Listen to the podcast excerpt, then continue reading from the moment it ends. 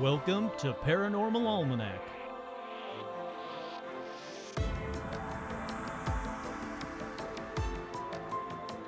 With your host, Kurt Sandvig.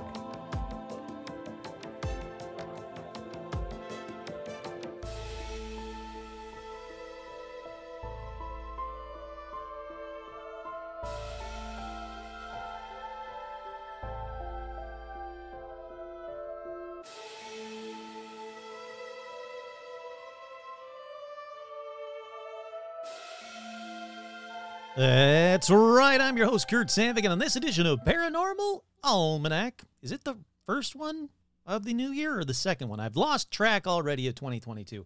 But on this edition, let's look at Bigfoot from around the world. But first, as always, we got shout-outs. Shout-outs for the patrons.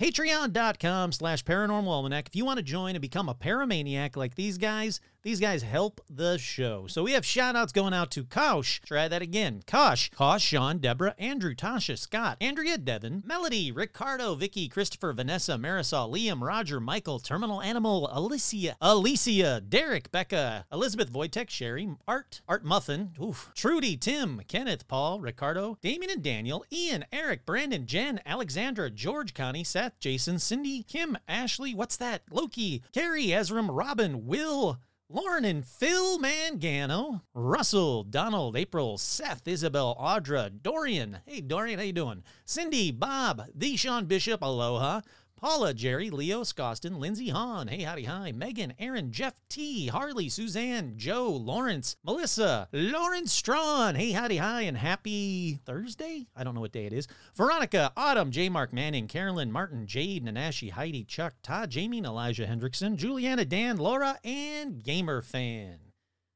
That's right. Head on over to patreon.com/Paranormal Almanac to become a patron today. Become a paramaniac. With special shout-outs, as always, to Joe Teague and to Stitch. Alrighty, with that, let's head right on in to Paranormal News.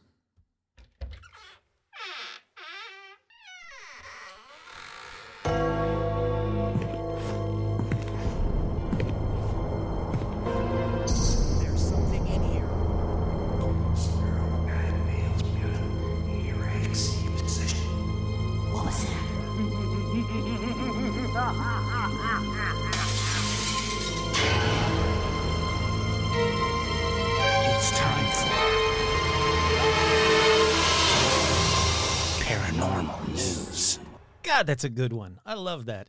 Once again, if you want to send in your own jingle to Paranormal News, send it over to paranormalalmanac@gmail.com. I want a brand new 200th episode jingle. So if you are a songwriter or musician of any kind, here's your challenge. The 200th episode is coming up soon. I'm trying to get everything prepared for it now. I'm working on it now. Even though, technically, yes, I know, there's already been 200 episodes. I'm only counting the ones that aren't the live episodes. Although I might start counting the live episodes because I'm getting excited about this 200th episode. But I need a 200th episode Paranormal News jingle or intro music. So if you think you're up to the task, send it in. If I like it, I might just play it on the air. Okay, up first in paranormal news, searching for Bigfoot, the wild man of North Texas. Fun fact, or spoiler, or hint, or however you want to word it, you're going to be hearing the term wild man quite a bit on this episode. So this comes from Commerce, Texas. They say it's a myth still in the making. A legend's fascinated people around the world for hundreds, if not thousands of years. A hairy creature roaming the forest, frightening unsuspecting travelers. Now that legend has come to our own area.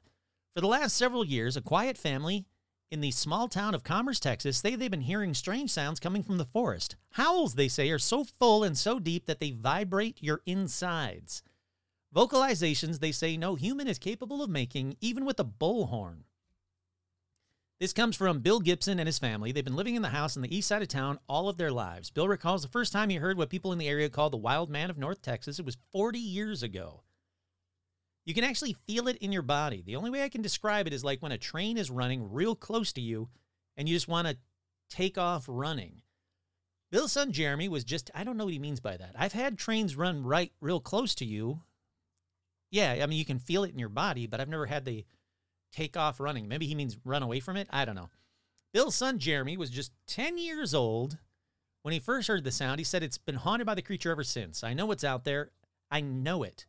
What's out there? They asked. Well, something big. After years of silence, the Gibsons say the wild man has returned, waking them up in the mornings with its howls, but this time they called in renowned Bigfoot hunter Tom Biscardi to investigate.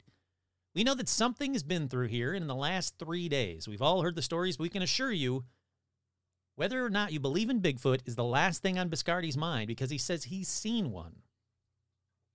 When I first started out, I was a doubting Thomas, excuse the pun. But then I saw one and got real close. I said to myself, my God. Him and his men found what they believed to be several large footprints in a clearing about a mile away from Gibson's home. So they set up a perimeter, hung bait, bait's misspelled, Channel 10 News, and strapped infrared motion sensor cameras to the surrounding area. Wow, they actually said hung bait, B-A-T-E. That's a different thing. Regardless of what you want to call the creature, he says he truly believes that a species exists that is so smart, that is adapted so well, that it can avoid human population, avoid detection and capture. They say that the Bigfoot Project Investments Incorporated became the first of its kind to clear SEC regulation and go public on the stock market. What? I got to get a stock of that. The mission statement of the company to capture the creature known as Bigfoot. I feel very proud. This is one thing we've crossed over to mainstream America. We've taken a myth, a legend, a folklore, and brought it to reality.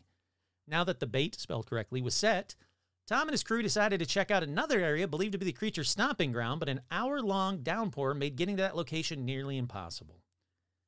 They went back to return to the traps over the night. Let's see.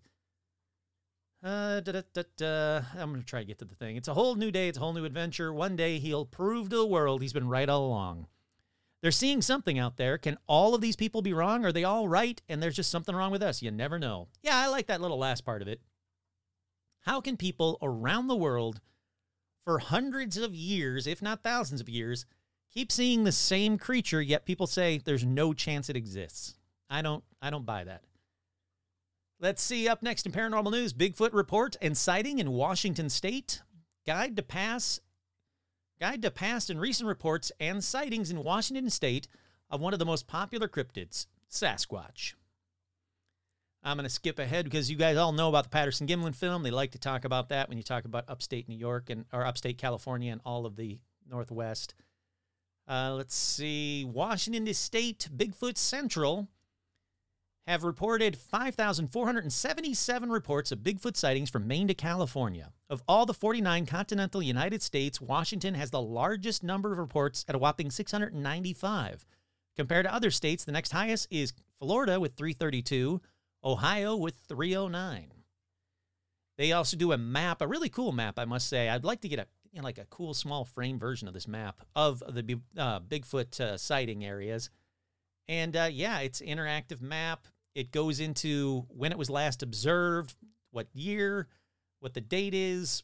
There's one from October 10th, 2020. A guy said, I was deer hunting in near Ellensburg, specifically GMU 328 Nenium unit last October 2020. On the fifth day of my hunt, I was looking over an open area that butted up the woods, and I saw a shape at the tree line that was standing upright and appeared to be a person in a ghillie suit. I thought that was odd because it was required to wear hunter's orange during this hunt. I then looked down to retrieve my binoculars that were resting on my chest, and I raised them up to scan the area, and the person or thing was gone. I scanned the area with my eyes and binoculars and did not see it again. The person or thing I saw was approximately 300 yards away from me, and there weren't many hunters out on this day. I moved on via foot to the area, to an area I haven't hunted yet, and after about 10 minutes, I saw a track on the ground that looked like a human barefoot mark in the dirt. I took a photo of it, and I looked around the area for more tracks, but could not locate any. The area was mostly a logged area with short type grass, with just a little bit of dirt in the area. The size of the print was only about a size 11 footprint. That's still pretty big. I then continued my hunt and left the next morning. Another one from December 16th, 2020. I went on a 6-mile hike starting at the Marble Mountain Snow Park via the Worms Flow route south of Mount St. Helens. Oh, that's actually a very popular area for Bigfoot, or at least it was. At 9:30 a.m., half mile up the trail, I stopped for some water and stepped over to look at the rock pit. While stepping back to the trail, I heard loud wood knocking sounds for about 10 to 15 seconds. I listened for a few more seconds and then got my phone out to record the knocking sounds. In my recordings, you can hear one powerful knock followed by faint knocking sounds. In my longer video, I believe three different knocking locations can be detected, starting with one loud strike of a tree followed by faint knocking and then a more muffled hit followed by the same faint knocking sounds. I made it back to my truck at 4 p.m. without seeing or hearing anyone else, with me being the only one parked at the snow park, and then I started my hike. It's cleared. Nobody was near me at that time of the knocking. Forest Road 83 is gated for the winter with only snow park open. So just a couple of very cool little stories from that area. Is there a third one? Let me see. Nah, that's about it for that one. Mostly people observe or hear knockings and sounds in that area. But again, it's a very cool interactive map. I'll make sure I push this up on the Facebook pages. But if you guys don't know, Mount St. Helens was a big hotspot for Bigfoot activity, going back to the 1924 Ape Canyon incident, which I've talked about either on this show or on the patron-exclusive episodes. But it was a very, very big hotspot, and then everybody was really afraid when Mount St. Helens blew that the Bigfoot were wiped out with them, but it doesn't seem like that's the case. It seems like sightings are still going on. It's very interesting, actually. They say that I believe there's enough evidence to suggest this species does in fact exist. From the reports of a snowwalker by President Teddy Roosevelt, which killed a trapper in the Selkirk Mountains between Idaho and Washington State in the Wilderness Hunter, to a 911 call in the 90s from here in Washington State where a man informs the dispatcher of odd occurrences around his house, from finding his dog killed by an unknown animal to his eventual sighting while on the phone. It's actually really cool. I think I've played that as well. If I haven't, you know what? Hold on a second. I'm going to play that right now. 911, what are you reporting? I got a strange going on out here. Something just killed my dog. Something killed your dog? My dog went flying through the air over the tree, and I don't know how it did it. Okay.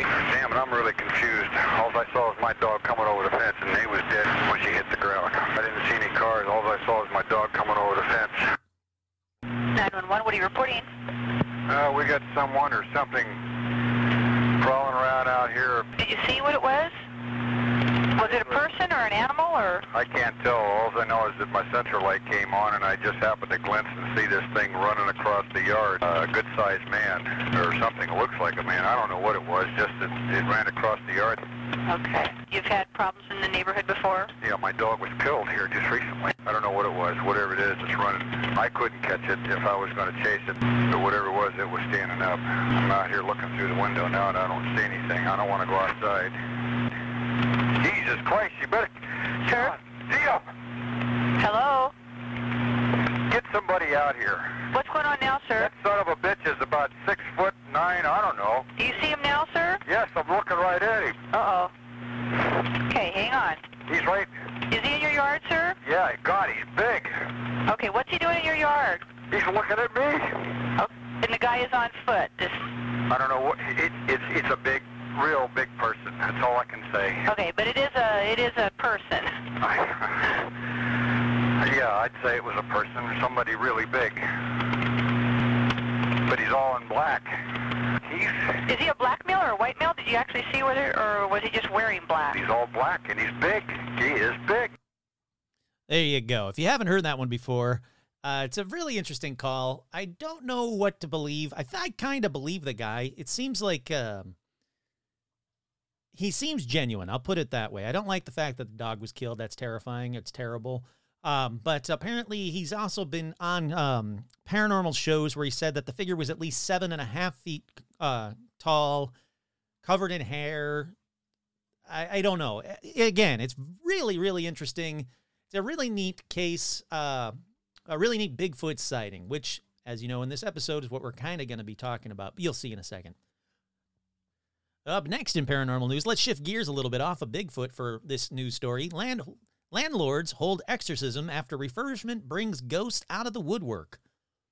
The landlords of the Eight Kings Pub in Portland, Dorset, have seen a dramatic increase in so-called paranormal activity since they refurbished the premises in November of 2021. Now, the story came out today, but it sounds familiar. I don't think I've told it. If I have, bear with me. It's only like a minute long.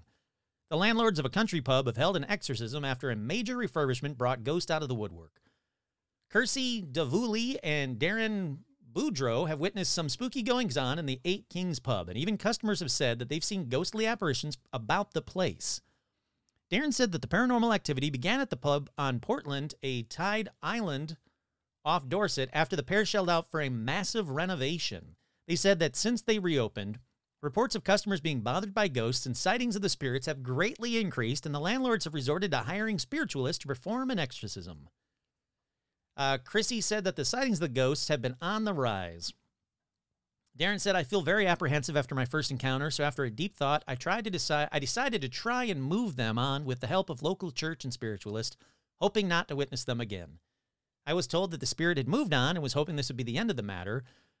Kersey has owned the Eight Kings for just over 9 years and said in that time she's heard unnerving noises, had physical contact, and seen human shapes around the pub. Darren moved in about a year ago, and he said that while the paranormal activity has always been rife at the pub, it's gotten much worse after the pair splashed out on a renovation. Over 3 weeks in October and November, the couple shut down the pub to spruce it up, and since then, the family members and customers have been freaked out after being targeted by spirits living in the pub. After the reopening on Wednesday, November 24th, Darren said that more people were reporting seeing or feeling a ghost. We had a family that sat in the bar. They told a member of staff there was a lady in the restaurant waiting to be served. There was no lady there. Another family said the exact same thing, and they described the exact lady down to clothing, and there was no connection to either families. A lad who was playing darts said he saw me stood next to him, and then he looked around, and I was stood behind the bar. Oh, I get what he's saying. We have a dog, and one night we're having drinks with some friends. We could hear the noise in the pub, and we thought the dog had gotten out, but it hadn't. It was the spirit. Kersey and Darren announced their news on Facebook, and soon comments came flocking in with people suggesting different ways to deal with this supernatural issue, and one agreed that the refurbishment, probably sparked it. That's true. If you guys don't know, spirits tend to become more active after refurbishments of haunted things. Anyhow, if you want to check it out, it's Eight Kings Portland on Facebook, and they seem like genuinely nice people that are just dealing with the paranormal activity at their pub. Alrighty, let's continue on and move over to another topic. UFO filmed over New York City as strange lights filled the sky. Let's see I'm trying to get to the actual story. This happened in New York in 2020. It was just reported about. One astronomer thinks that because of their orange tint, the lights could just be sky lanterns. However, an aviation expert disagrees, suspecting that the lights are too bright to be a sky lantern or a drone for that matter. He feels they're planes coming in to land at one of the city's airports and that they don't disappear from the sky. Rather, they just turn and their lights point in a different direction away from the camera. On the other hand, there are plenty of people who believe the lights are something otherworldly. One commenter even claims to have witnessed the same lights and stated they were definitely not any known type of aircraft. They had such an unnatural acceleration that they were there, then slowly moved, then straight off darted off. I'm glad someone has caught it on video. They certainly aren't planes. They were a lot lower than planes and big. But, of course, Z100 does not actually share the video. If I find it, I'll share it on the Facebook page. And last but not least, I wanted to do just a little bit from this news article about that the new federal government UFO office that's worrying everybody. They said this is a subject with a provable history of secrecy, and anything that lacks a new openness about the information is subject to more possibly inappropriate control. This comes from Ron James, a spokesperson for MUFON, which bills itself as the oldest, largest, blah, blah, blah. We don't see that this means this new resource will be dedicated to the matter. We believe the considerable resources have always been dedicated to the matter at some level deep inside the government and the industry. Who's to say they're going to tell us anything we need to know? And that's the worry that's been going on since word got out that there's going to be this new division that's going to help out, that's going to talk about openly about UFOs. And I kind of agree. What's in it for them? What's in it for the government to all of a sudden start giving us the full access to reports? Sure, I believe they're going to piecemeal out some little bit of disclosure here, a little bit of disclosure there, but for the most part, I really don't think they're going to be as open as they claim to be, because I don't think anybody in the government is as open as they claim to be. I don't care where you stand on the government or what side of the fence or who you back as president or whatever. I honestly don't see them being just as open as they claim they are. But hopefully, fingers crossed, we'll get just a couple more reports a year, more than we would have before. We already are, so at least it's something, everybody. Alrighty, with that, let's close up paranormal news. But before we go to break, let me know who you would like to have on the show for the 200th episode. I know I already talked about the 200th episode a minute ago, but who do you want to see on the show or hear on the show? Because I want to have guests. I want to have some cool guests on the show. Obviously, they have to be obtainable guests. I don't think Zach Baggins is going to jump on the show or any of the ghost hunters, but who knows? Maybe, just maybe I can pull them in. Again, I can't guarantee I can get them, but I've been reaching out to a ton of people that I would love to have on the show as special guests. A lot are just too busy. A lot just aren't responding, but you know, it never hurts to ask. So who do you want to hear on the show? Let me know. I'm going to see if I can reach out to them. Also, you know, if you know Josh Gates or Jessica Chobot or any of the ghost hunters or any people that are on ghost hunting shows, or maybe you're one of them and you're listening to me now, please reach out to me at paranormalalmanac@gmail.com, because I would love to have you on the show. Now, look, there's been a bunch of people that have said, wow, we checked out your Twitter and you only have 100 followers. Probably true. I don't know how many. They didn't say 100. How many of it is? 1,000 followers, whatever it is. Probably true. But I don't really use Twitter. Yes, I need to get better at the social media. I fully admit I need to get better at social media. But between my day job and doing this podcast, there's not a lot of free time for social media also, but I'm trying to get better. I'm trying to improve the show, get the show out to a bunch of new people. But again, even if it's just like a pre-recorded interview, if you happen to be prominent in the paranormal community and you have 15 or 20 minutes, we can figure out a time or day to do a pre-recorded interview that I can throw on the 200th episode. That would be fantastic. It doesn't have to be an hour or 2 hours of your life. I'm not asking that. I know everybody's time's valuable, just like mine. Like I was just saying, everybody's busy right now. But if you got 15 or 20 minutes, 10 minutes, I don't even care. You know, we can set up a time. We can do a pre-recorded interview that I think would be fantastic, because I really want to make this 200th episode huge, because I'm not sure how many paranormal podcasts hit 200. Technically, yes, I've already hit it, But anyhow, I think it's a big milestone. At least as far as I'm concerned, it's a big milestone. It's what I've always wanted to beat Jason Klom, Comedy on Vinyl podcast. He's a friend of mine. He's a great guy. I've been on his show. It's a brilliant show. He did it all himself, and he did 700, 800 episodes. I think that's fantastic. It can be done. So I would like to do that. I would like to do that with this show. I'm not going anywhere. Don't worry. I don't want you guys to think like 200 and then I'm out. No. I'm here for the long haul, but I really want to make the 200th a big celebration, because I did that with the 100th and I just enjoyed doing it. Alrighty, that's enough babbling about that. Let's take a quick break. We'll be right back in just a moment.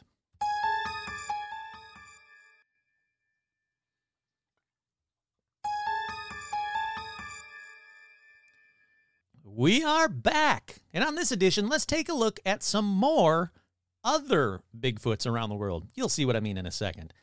That's right, you hear me talking about, don't shoot Bigfoot here in North America, but what about elsewhere in the world? Well, spoiler, don't shoot them there either. Just don't kill things that you don't know what it is, or don't kill things. Maybe that's the easier way of putting it.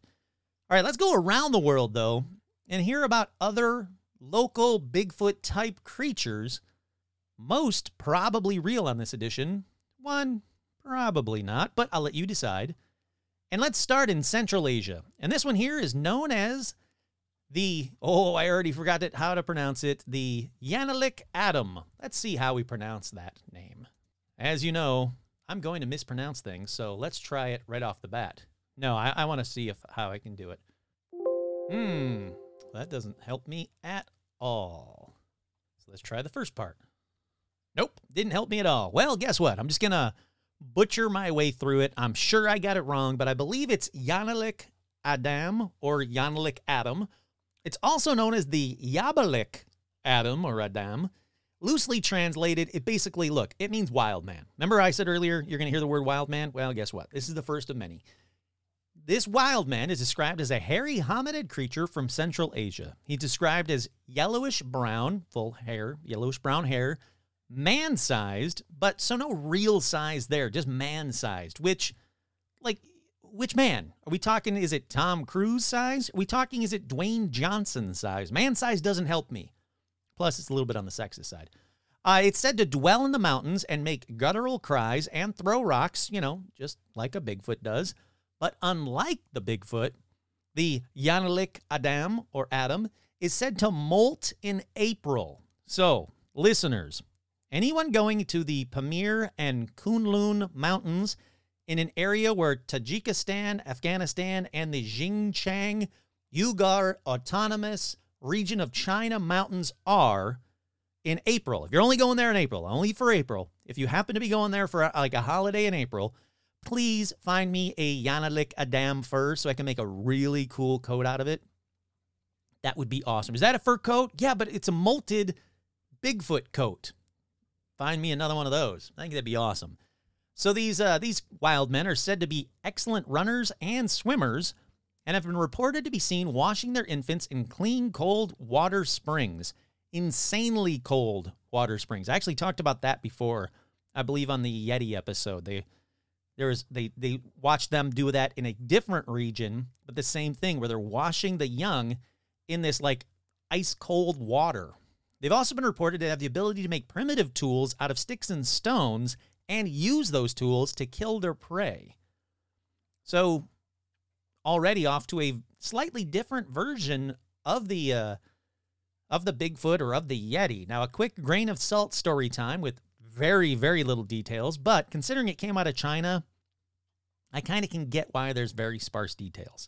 Now, it happened in or around 1912. It's said that hunters actually captured one of these wild men in the mountains. They brought it into a village, and they were actually feeding it raw meat. Now, after the news story reached Taxkorgan, which is in China, the Chinese authorities came and kind of took the creature away, and that was the end of it. Nothing ever else was written about this captured wild man. And again, I can kind of believe it. They captured orang pendex before. They've captured Bigfoot before. They've captured that one in Russia. Her name was Zana. If you remember that episode, if you don't, find that episode. It's a very crazy, cool episode about these Russian, I think they were Russian hunters or farmers that caught basically a female Bigfoot, had her captured for years, and sadly had sex with it an awful lot until it had offspring. And they said that, you know, she was real and she lived in the town forever. But it's that same kind of thing where they capture these wild men and then you never really hear about it again. So let's move on from there to the Adam de Zapais. Now, it's a hairy again, I'm sure I butchered that. It's a hairy hominid, humanoid, of Central Asia, especially in the Pamir Mountains of Tajikistan. And again, it's around the same area. It's also known as a bunch of different versions of that thing. It's said to be almost like the cousin to the Yanelik Adam. But they all are kind of cousins. Everything you kind of hear about on this show are all cousins of whatever version of Bigfoot happens to be in that area. Now, these, again, are said to be humanoid-shaped, human-sized, man-sized. They have no speech but are said to make muttering sounds and have a sharp sense of hearing and can actually hear you before you can see them. I don't know how they know that. But anyhow, we'll leave those atoms behind until another episode and move on to the Yeren, which listeners might remember because I've mentioned them in the past. Now, here's a quickish grain of salt story about the Yeren. It's a Chinese version of the Bigfoot. Now, this one is straight from the internet, so you know it's always got to be true. An anonymous informant of the BCSCC recalls that as a child growing up in Hong Kong, he had unusual neighbors who kept a strange animal in a cage which filled an entire room of their house. The neighbors apparently loved showing off their Yeren. That's right, they had a Yeren in a cage in their house. Now, Yeren, which means man bear, not to be confused with man-bear-pig. They said it was jet black in color, had a very oddly shaped conical head, and looked like some sort of large ape. Now, that was the only time that this person who wrote this little blurb said they saw the caged Yeren, and obviously no names or anything tangible, you know, are ever included in the story. So no matter what site I checked, I couldn't find anything else out about somebody else walking into a house somewhere in Hong Kong and finding a caged Yeren. Is it true? Is it not true? No idea. Alrighty, let's see. In 1989, two North American members of the International Society of Cryptozoology, Secretary Richard Greenwell and Frank Poirier from the Anthropology Department at Ohio State University, undertook an expedition in China to search for the Yeren.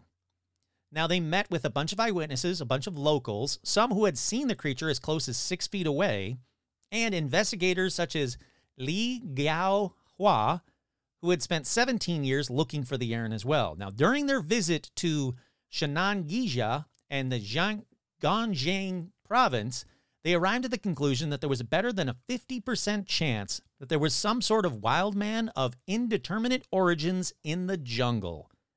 They based this not only on the eyewitnesses that they talked to, but also on hair samples from their expedition, which were analyzed and shown that these hair fibers contained 50 times that found in its human equivalent and 7 times that found in primates. Basically, what it concludes is that they conclude it belongs to an unknown species of primate. So not a bear, like they're saying the Yeti probably is. Not some extinct bear. This, they're saying, is definitely more primate. Alrighty, from there, let's go to the Barmanu. Now, the Barmanu, or the Badmanus, is another Bigfoot-like creature. It's in the mountainous regions of northern Pakistan. Now, shepherds living in the mountains have long reported sightings of this creature. It's been sighted in the Chitral, and the Karakoram ranges. I know I'm butchering all of this. I'm sorry. Between the Pamirs and the Himalaya. I got that one right. Which is interesting to me anyway, because the place it's spotted is basically right in between the locations of most Yeti sightings and also most Almas sightings. In case you guys don't know, the Almas is the Mongolian Yeti, or Bigfoot. And fun fact, all three have been reported since the 15th century, independently. So they're probably all the same creature. Now, the Barmanu, like the Sasquatch, are large, hairy hominids. They throw stones, they have guttural speech, and even abduct women to mate with them. In case you guys didn't know that, there is a bunch of Native American stories of Sasquatch abducting women to try and mate with them. I've talked about that on previous episodes, but just in case you didn't know that. Now, some sightings say the Barmanu actually wears animal hides on its head and back, which makes a lot of people wonder, are they really covered in fur, or are they wearing basically animal hides to make it look like they're covered in fur? Some people think they may be more Neanderthal-looking and just cover themselves in hides. Now, the first search in Pakistan for the Barmanu was carried out by a Spanish zoologist living in France. His name was Jordi Magraner, and he did it from 1987 to 1990. He wrote a paper called Les Homades Reliques de Asie Centrale. Basically, it's a story about the wild man, the Pakistani wild man. He later researched the Barmanu exclusively in the 90s, but sadly, this guy, unfortunately, was murdered in Afghanistan in 2002. Before he died, obviously, he wrote that he, quote, collected more than 50 firsthand sightings of an ape-like wild man, and concluded, there is something up there that people are seeing. Unconnected people with no motivation, when they were interviewed by him, would tell the exact same stories or descriptions of this wild man. Let's see, in May of 1994, during a search in Shishiku Valley in Chitral, cryptozoologist Jordi Magraner and Malasiand and another associate, they were all up there. They were looking for the Barmanu, And once during a very late night evening, they heard unusual guttural sounds which only primitive voice boxes could have produced, they determined. And an eyewitness shown pictures of a selection, eyewitnesses that were shown pictures of a selection of human and human-like creatures. Basically, they went up to all these eyewitnesses in that area, in Chitral, in the Shishiku Valley. And they showed them pictures of, like, here's a human, here's a Neanderthal, here's a Bigfoot, here's an ape, here's an orangutan, here's a polar bear. And they all chose the Bigfoot one. Now, again, this was in 1994, so they're not, you know, cut off from the rest of the world. I'm sure they're not primitives living up there, but still, I think it's a very interesting note that all of these locals all went, yep, it's that one, and they all pointed to the Bigfoot one. Alrighty, from Reddit, here's a story about the Barmanu. The Barmanu are said to mostly exist in the Chitral Valley because Jordi Magraner did some research, I just talked about that, in the 90s. He reported hearing strange sounds and met many men who'd seen it. But still, I think his research was inconclusive. There was one article with an interview from a local man in Alai, or L.A., A-L-L-A-I, who reported their sightings. This location has many valleys which are mostly uninhabited, like the Lari Khas Plains and the Chor Meadows. If such a creature exists, then this would be the very best area for its inhabitants. Personally, I've never seen such a creature, but I've heard many stories and accounts. My father's an avid outdoorsman. Back in his day, he used to spend up to 40 days in the mountains, fishing, hunting, and exploring places. From my childhood, I've heard of one particular story from him of a creature in Kashmir. He described it as small, with an elongated, whitish face, with a human-like body. From what he told me, he and his best friend heard some voices on the roof of a Nomad's Stone Winter House. They took a local with them to inquire, but only saw a glimpse of the creature I described above. Fast forward to 14 years later, me and my father were returning from a trip north and decided to visit the Diosai Plateau. The sun set while we're in Chilam Chowki. Oh, boy, I'm butchering names, sorry. And we had to stay at a little wooden hotel kind of place. My father inquired from the owner about such a creature, and he also described it in detail, having the exact same features, and told us of a place where they've been seen. He told about his great-grandfather who'd actually caught one. Now, obviously, I cannot say about the authenticity of the hotel owner's account, but I will say the Himalayas and the Hindu Kush are very mysterious, and anything could be lurking in them. I thought that was pretty cool. I love first-hand accounts like that. Alrighty, for these next two, let's go to America. Yes, I know I said I wasn't going to talk about Sasquatches per se, but these two might not be Sasquatch. In fact, they might not even be true. Just wait and see. You'll see what I'm talking about in just a second as I keep bumping the microphone with my hand. Alrighty, the first one was known as the Winsted Wildman from Connecticut. It's a really interesting story that doesn't get enough press. I mean, there are books that that mention it and articles that mention it, but it isn't a big enough story as far as I'm concerned. Now, the Winsted Wildman from Connecticut had two strings of encounters, and these encounters were almost 80 years apart.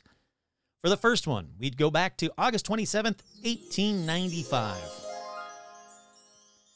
Now, the Winsted Evening Citizen actually ran a story, which ran again the next day in its sister publication, the Winston Herald, claiming, quote, a large man, stark naked and covered with hair all over his body, ran out of a clump of bushes.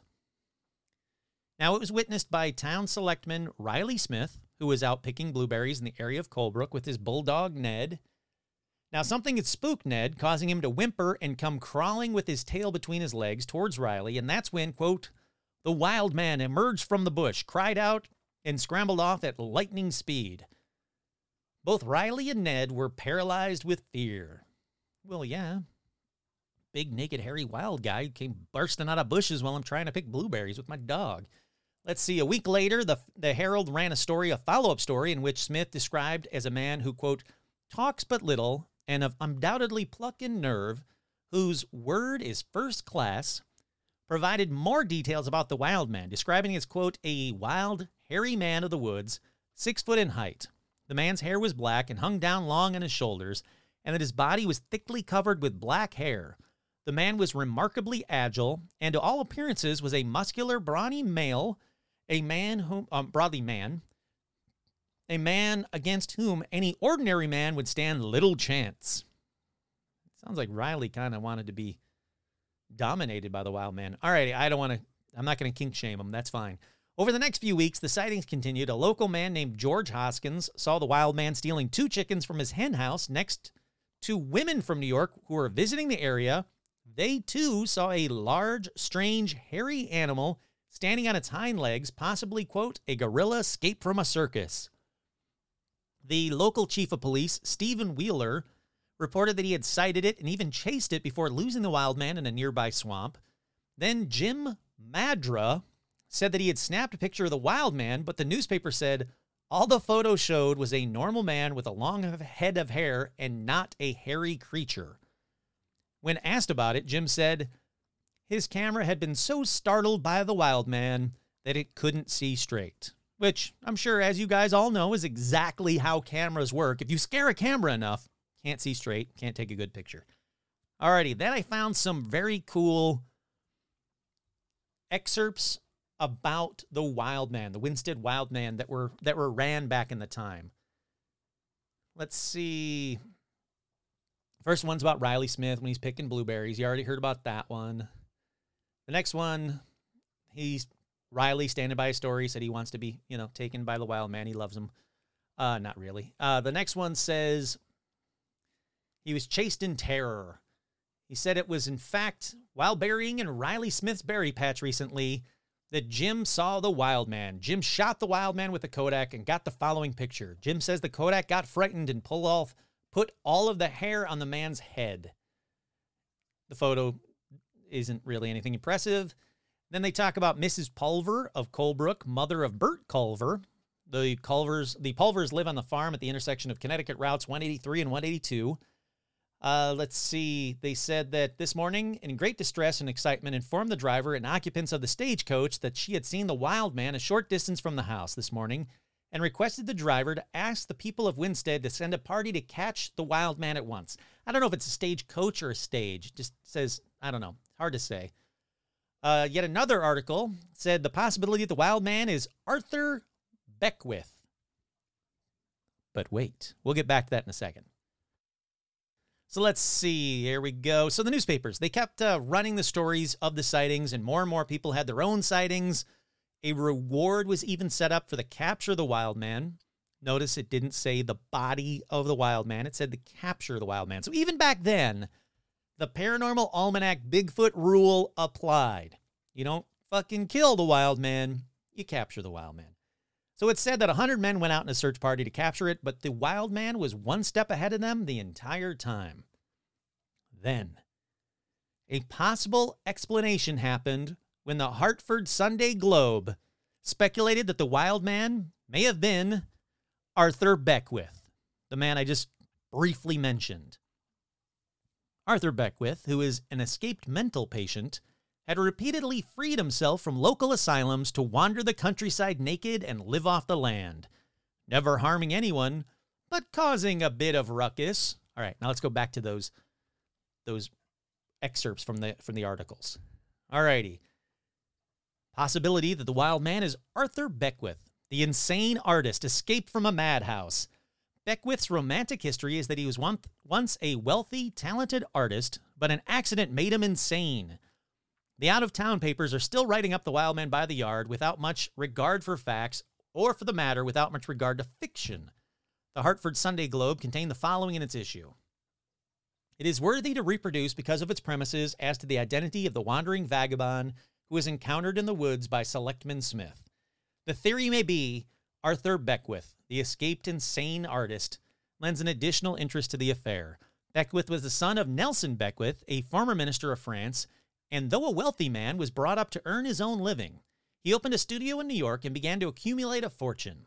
At his father's death, he received $500,000 as his share of the estate, and at that time possessed $140,000 of his own dollars. While driving a pair of fast horses on the 7th Avenue, he met with an accident, which placed him in a maniac cell.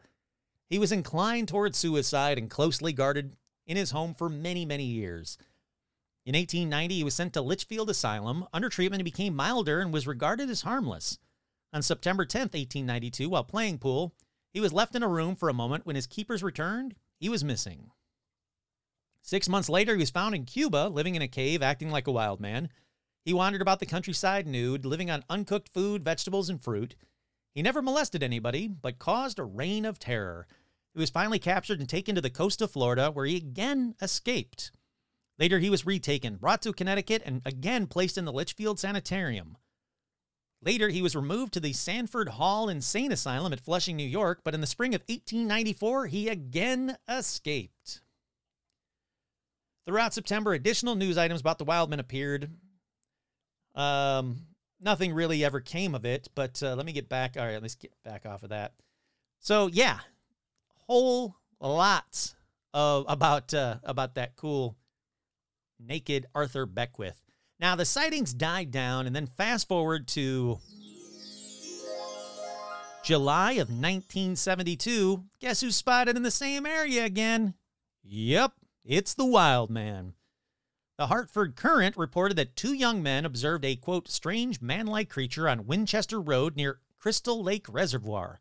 They claimed to have seen at a distance an upright hominid about 8 feet tall and covered with hair that eventually disappeared in the woods. When it suggested they might have seen a large bear, they replied, "It was no bear. We know what we saw." 2 years later, in September of 1974, he reappeared again, this time by two couples parked at night by Rug Brook Reservoir. They told the police they were terrified by witnessing, quote, a 6-foot, 300-pound creature covered with dark-colored hair in the moonlight, and it fled immediately. A subsequent search failed to turn up any evidence. For now, that is all the sightings of the Winsted Wildman. Or is it? Because if you're listening to this in Connecticut right now, look out your window. Is that a 140-year-old naked insane dude running by your window? Or is it the Wild Man? I mean, either way, take a picture and share it with the rest of us. But how crazy is that there might be an explanation for the first batch of Wild Man sightings, and it's just some insane, rich, naked dude running around scaring the crap out of people. All right, the next American story is one that is almost definitely a hoax. But since it's never been officially declared a hoax, I'll leave it up for you to decide. But seriously, Kurt here, it's probably a hoax. Now, this one is known as the Minnesota Iceman. Let's go back to... Sorry, wait for that to finish. Let's go back to 1968 when two self-described cryptozoologists. Hey, here's a fun fact. Anybody that says they're a cryptozoologist is self-described. Ivan Sanderson and Dr. Bernard Wavelsman said they were told about a dead creature that might be, quote, the missing link. The creature was 6 foot tall, covered in dark fur. It had a broken arm over its head and an eyeball hanging out the back of, or hanging out of its socket from like a gunshot in the back of its head. Now, this creature was preserved in ice and transported in like a little like refrigerator looking kind of thing about the United States, again, 1968, as part of a traveling expedition belonging to Frank D. Hansen. Now, at first, the creature was known as the Cyberskoy creature, the region it was said it was found and killed at. Then they changed the name to, as you just heard me say, the Minnesota Iceman. Now, Frank Hansen claimed that it was, quote, a man left over from the Ice Age, and he charged 25 cents for a peek at this thing inside its refrigerated glass, I don't know, refrigerator, freezer, coffin, whatever you want to call it. Now, the cryptozoologists were first told about the Iceman by naturalist Terry Cullen, who had observed the Iceman at the International Livestock Expedition's annual fair in Chicago, and he was hooked. He said, "It's got to be real." Hansen claimed that he was only the temporary ward of the body and that it actually belonged to an undisclosed owner. Now, at the time, the weird rumor was that the owner of the Minnesota Iceman was actor Jimmy Stewart. Why? No idea. Wasn't true at all. He had nothing to do with it, but makes for good press. Because do you want to spend 25 cents to look at the Minnesota Iceman, possibly a missing link? Or do you want to spend 25 cents to look at Minnesota Iceman, possible missing link that was owned by Jimmy Stewart? You know, just adds a little flair to it. So first Hansen tells people, look, this thing was killed by a hunter in that region. I don't want to say it again. Cyberskoy, whatever. Doesn't matter. Then He says, oh, no. The body had been discovered floating in a block of ice off the Siberian coast by a Russian seal hunting vessel. Then he said, no. It was collected in Vietnam and flown to the United States in a body bag. Yeah, that's it. Then he says, no. It was a Japanese whaling ship that found the body frozen in a block of ice. Then, later still, he said, no, I know what it is. It had been found in a deep freeze facility in Hong Kong. Then, still not done, he said, it had been shot on a hunting trip in the Whiteface Reservoir region of Minnesota. That's why its eyeball's blown out and his arm's all broken. Look, if you want proof that it's fake, well, having multiple origin stories so diverse like this, and the whole, it's got to be owned by Jimmy Stewart. Yeah, that's it. There's Jimmy Stewart. That's proof enough for me. But, again, it's for you to decide. Let's keep going. Don't decide yet. But wait, there's more. Alrighty, then with a little research, it was discovered that a Hollywood special effects firm company claimed that they actually made the Iceman a year before in 1967. His name was Howard Ball, and he made figures for Disneyland with his son Kenneth. Now, they had been hired to model the fake rubber hair creature-y thingy to, quote, look like an artist's conception of Cro-Magnon Man with a broken skull with one eye popped out. And that Hansen himself had commissioned them to make the creature of the Iceman. And Hansen said, no. I see what's happening. Yes, I did ask them to make this creature, but it's because the original one, the real one, was decomposing from all of the defrosting, refreezing as it traveled around America. So he said, they made it, but they made the fake one so I could keep showing people what it looked like so we could possibly preserve or possibly destroy the rotting original one. And those two cryptozoologists I mentioned a little while ago, well, when they went and saw the body, they determined, it's got to be real. It's too perfect of a specimen. So they called a doctor to come and look at the defrosting body and said, the doctor even smelled the putrefaction where some of the flesh had been exposed from the melting ice. So is that proof that there was an original and then he just got a copy made? You decide. But wait, we're not done yet. One of those guys even wrote a paper about the Iceman for the Institute of Natural Sciences in Belgium titled Preliminary Note on a Specimen Preserved in Ice, Unknown Living Hominid, and an article called Living Fossil for Argosy magazine. Then they called the Smithsonian. And the Smithsonian was like, all right, well, we'll send a guy out. So they sent a guy out to go and investigate it. But when they found out about the possibly murdered by a gun part of it, they were worried that it might be like a real human that some hillbilly or whatever just, shot and then covered in fur and froze it. So they actually got the FBI involved. Now, the FBI kind of checked it out and they said, look, there's no law against shooting a non-human, and basically that was it. They're out. They're done. Then, strangely enough, around that same time, a woman who seemed like she wanted her 15 minutes of fame, as far as I'm concerned, she claimed she was the one who shot it after it attacked her in 1967 on a hunting trip near Bemidji. Yeah, sure, why not? Bemidji, Minnesota. But nothing came of that story besides an obvious, a tabloid story version of it. But nothing ever came of her version of it. So, since no one credible would believe them, not the Smithsonian, not the FBI, nothing. The cryptozoologist, they kind of lost interest in the Iceman. Then, word got out about all of the possibilities about it being faked, including that Hollywood special effects firm and all that fun stuff.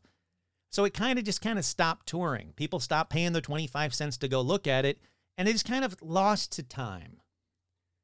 And everybody thought, oh, well, whatever it was is kind of gone, and the guy, possibly moved on or died. And that was the end of the story until 2013. When guess what popped up on eBay? That's right. It's not hard to guess. It's the Minnesota Iceman. That's what popped up. That's when Steve Busty owner of the Museum of the Weird in Austin, Texas, actually bought the Iceman from the family of its original owner in Minnesota on eBay. He says, you can go check it out, come to his museum, and check it out in Austin, Texas. If you want to, you can go to museumoftheweird.com for more info. And again, what do you guys think? Decide for yourself. Was it always fake? Was it real? Do you guys remember when someone tried to do a modern version of this just a few years ago, like maybe 3-4 years ago, when two guys said that they had a Bigfoot in a freezer and that turned out to just be a gorilla costume or a Bigfoot costume, whatever that turned out to be. And someone actually spent a lot of money for it. But this is the original, the Minnesota, what is it? Minnesota Iceman, that's it. I keep wanting to call him the Minnesota Wildman. I got Wildman on the brain. All righty, let's keep going. I know it's almost an hour, but I don't care. Let's keep going. Let's move on to the Beta Toot. The Beta Toot. A name that I got wrong for a very long time. I always thought it was called the Batoot Toot, but it's not. It's the Beta Toot.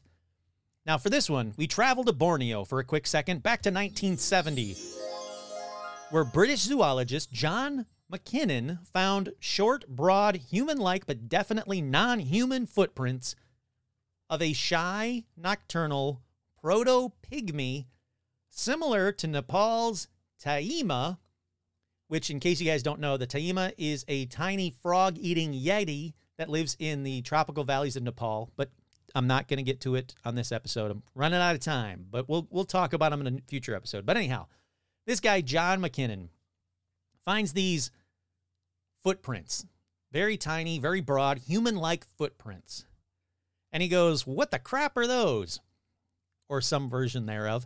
It's not an exact quote. And the locals go, oh, that's the Beta Toot. He said, I stopped dead. My skin crept and I felt a strong desire to head home. But he kept moving forward through the jungle and he said, farther ahead I saw tracks and I went to examine them. I found 24 footprints in all. Was quite happy to abandon my quest and shelter under a leaning tree trunk to wait out this sudden rainstorm, he said. He said, I was uneasy when I found them, and I didn't want to follow them and find out what was at the end of that trail. I knew no animal we know about could make these tracks. Without deliberately avoiding the area, I realized I never went back to that place in the following months of my study. So basically, he got freaked out. One, because the tracks were completely unidentifiable, and he knew what he was looking for. He's a zoologist from Britain. It's 1970. It's not like 1890. But two, it's because of how calm and confident the locals were when they said, oh, it's the Beta Toot, which is a creature. So Beta Toot, or Ujit, also known as the Forest People or Wild Man. Take a drink. I should have said this at the beginning. Take a shot every time I say Wild Man on this episode. Go back and listen to this episode and take a shot every time I say Wild Man, and good luck to you. They said that the Beta Toot is a Bigfoot-like creature, 7 foot tall, covered in hair except for its hands, feet, and face. Now, the hair color ranges from black, brown, and gray, and it's most often seen foraging for fruit or hunting langur monkeys and flying foxes. It's also seen in Borneo, and witnesses there, though, describe it as 4 feet tall and very aggressive. The Beta Toot there, they say, occasionally will kill humans and tear out their livers. Couldn't find out more about that one. I really wanted to deep dive that, but it's about it. They thought that they're thought to inhabit the Vu Quang Nature Reserve and other wilderness areas of Vietnam, Laos, and, like I just mentioned, Borneo. They're thought to be a surviving population of Homo erectus or Neanderthals. I know I'm supposed to say Neanderthals because that's the correct pronunciation, but look, I grew up, when I grew up, it was Neanderthals, so it's very stuck in my mind. One of the earliest known sightings happened in 1947 by a French colonist who said they spotted what could only be described as Lion Sauvage, wild man. Vietnamese scholars refer to the animal as, ooh, I'm going to get this one so wrong, Nguoi Ruang, which means forest man, and it's not pronounced that way at all. I'm terrible at that. Now, in the 70s, there was a bunch of sightings by not just the locals, but also by American GIs, because, in case you guys don't know this, There was a war. It was called the Vietnam War, where a bunch of Americans went to Vietnam and where servicemen said they saw and called them rock apes, saying it was small in stature, about 5 foot tall, having a reddish tinge to its fur. Now, here's a very big grain of salt Vietnam War story. It was a hot day. The six men from the 101st Airborne Division were taking a break in the middle of a mountainous jungle when the event took place. They had been carrying 100 pounds of equipment under the unforgiving sun in a mosquito-infested environment, full of unfamiliar sounds and views that were nothing like the American soldiers were used to in their native lands. See what I mean? Look, this thing already starts out like bad fanfic. Like, it's going to be like... And that's when they found their enemy. It wasn't the Viet Cong. It was Bigfoot. And he had a huge... You know what I'm saying? It just seems like it's going that route. But I'm going to keep reading it. Grain of salt, Vietnam... Beta Toot story. Despite the momentary resting time, they kept their five senses on, for they were aware that the Viet Cong could very well track them, something the natives were exceedingly good at. Suddenly, according to the men, a few small trees located 15 yards uphill began shaking. The soldiers had trained for this, and they got ready for combat to fight the expected VC soldiers jump out of the bushes. They never imagined what they saw next. A long cucumber-shaped head showed up. The face, the soldier said, was covered in red hair and a pair of dark eyes and a huge mouth. The creature then stepped out of the vegetation into a clearing, allowing the group to observe the rest of its muscular body, which was also said to feature the same type of red hair. The purported cryptid wasn't taller than 5 feet, and it walked upright. It stopped, looked at them as though scrutinizing each and one of the soldiers. "What the hell was that?" one of the soldiers recalled, muttering. "It's a rock ape," said another. "No, it ain't," a third man said. "I've seen rock apes, and that sure as hell isn't a rock ape." I'm going to give them all accents and stuff. The warriors didn't take their eyes off the creature. "It's an orangutan, isn't it?" asked the first soldier again. "Well, if it is, then he can't read a map. There's no orangutans in Vietnam." Two were also reportedly captured. Oh, that's the end of the story. I'm sorry. I don't want to skip ahead. Oh, my God. I almost skipped ahead. And that was the end of that really badly told Vietnam grain of salt story. I'm calling BS on that story. But again, at least it didn't end with them, and they all decided to fuck it. So let's see. Moving on from that, two of the oh my God, I already almost said it wrong again. Beta Toot. Two of the Beta Toot were also reportedly captured by tribesmen near Dak Lak province in 1971. But... I couldn't find out what happened to those. Again, it's another one of these frustrating things where they said, yep, we had one. We had him captured. And then it never tells, like, well, what happened to it? Where's the body? Why aren't there a million photos? It's 1971. It's not 1920s. We're a billion photos of those. Then staying in the 70s, in 1974, a North Vietnamese general, Hoang Minh Thao, requested an expedition to find evidence of the creature, but unfortunately... that expedition was unsuccessful. They found footprints, but that was about it. Then in 1982, Professor Tran Hong Viet of Pedagogic University of Hanoi found footprints of an unknown animal, and then he said he found similar footprints back in 1970. He said these footprints were human-like and still haven't been identified as to what made them.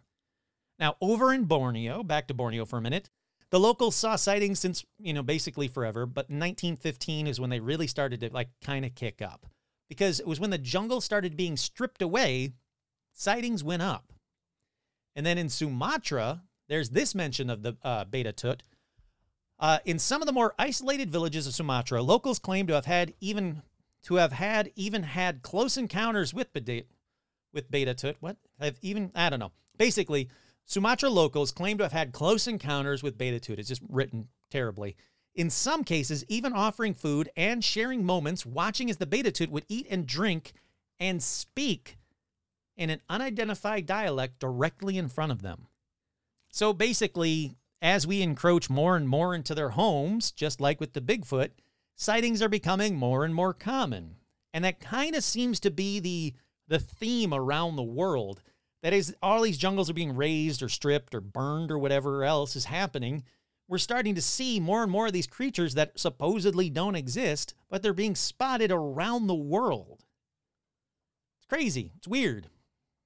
If you happen to write your own Beta Toot fanfic and you want me to read it with accents, you know, send it in. Maybe I'll get like Sean Bishop, who actually can do like voices, to help me out and read one of those for you guys. But you guys got to write it. I'll read it, but Sean and I'll read it. But you guys got to write it. So with that, you know, let's close up this edition on other Bigfoot around the world. I keep saying the same thing, but it's true. It's the same general description no matter where you go. And it seems like people keep running into the creatures decade after decade, as far as you can go back. All of the native peoples of the world have some form of Bigfoot-like story. So what the hell is everybody seeing? I get it that, you know, these creatures have yet to be scientifically proven as real, but how much more anecdotal evidence do you need before you go, yeah, there's something out there? Because for me, yeah, there's something out there. All right, what do you guys think? Do you guys think that there are even more versions of Bigfoot out there? The answer is yes. Don't worry. The answer is yes. That's an easy one. I'll give you that one. I've got another whole list of them that I can do another episode about, and probably will somewhere down the line. But do you guys think that they'll ever be proven real? That's the big one. Do you think science will ever finally one day go, yes, these creatures are real. Yes, we need to protect them because we're destroying their habitat and they're obviously intelligent enough to stay away from humans.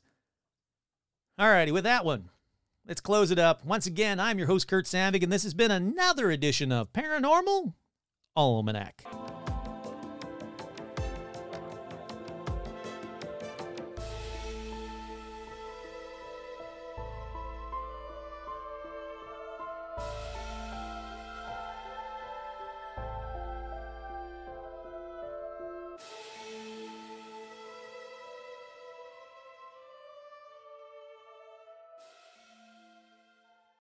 Don't forget, but I don't know where that I'm going to it.